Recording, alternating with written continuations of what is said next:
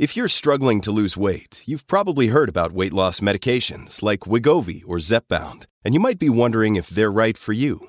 Meet PlushCare, a leading telehealth provider with doctors who are there for you day and night to partner with you in your weight loss journey.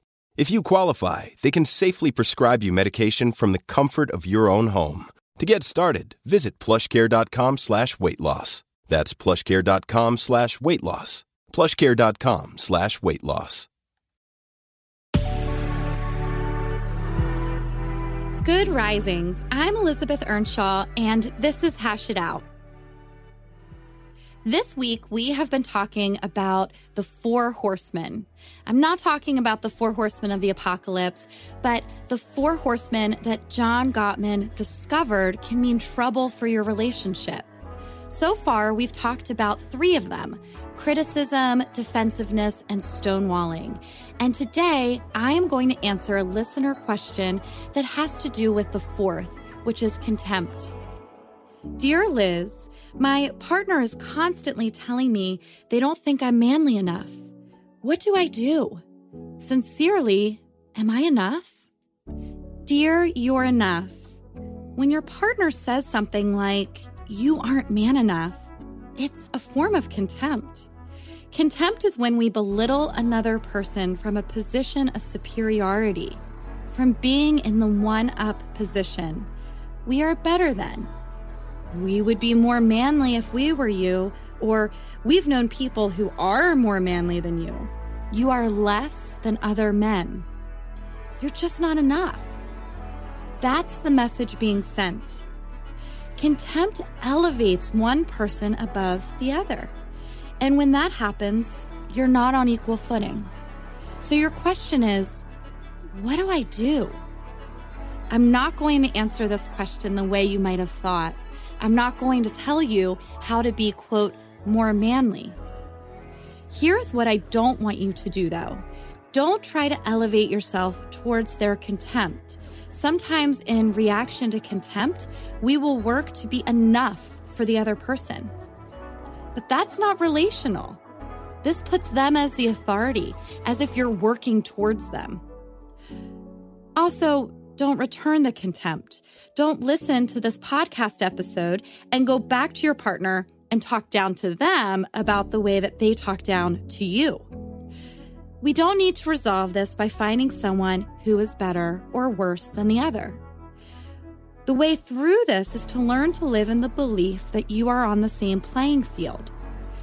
To have that belief, though, you need to figure out if your partner wants to play on that field with you. I encourage you to set firm and fair boundaries with your partner while also asking them to be more honest about what's going on for them. You might say something like, I won't stand for these put downs. I want to be in a relationship that feels good for us both. When you say I'm not man enough, that hurts. What's this actually about? If it goes back to put downs, stay firm and fair. Again, when you say I am not man enough, I'm really not sure what that means. I'm me, so I- am enough as who I am.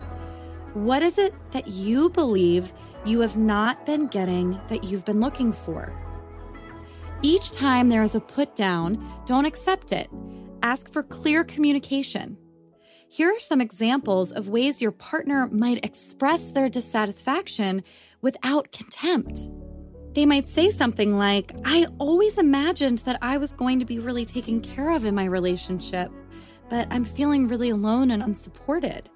Or maybe they'll say something like, I wish you took the more dominant position in bed.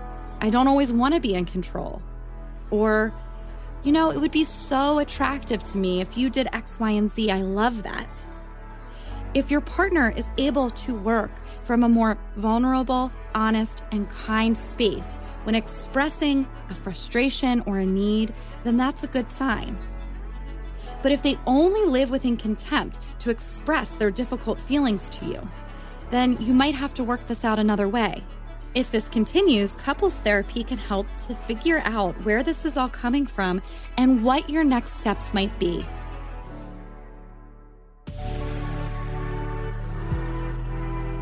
I'm Elizabeth, and you can find me at Liz Listens. Thanks for listening to Hash It Out. If you enjoyed this episode, be sure to check out the other Good Risings offerings available in our feed.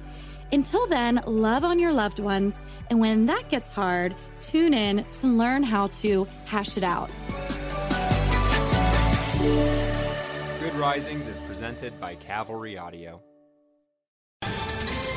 Ohio, ready for some quick mental health facts? Let's go. Nearly 2 million Ohioans live with a mental health condition. In the U.S., more than 50% of people will be diagnosed with a mental illness in their lifetime. Depression is a leading cause of disability worldwide. So, why are some of us still stigmatizing people living with a mental health condition when we know all of this? Let's listen to the facts and beat the stigma. Ohio, challenge what you know about mental health at beatthestigma.org.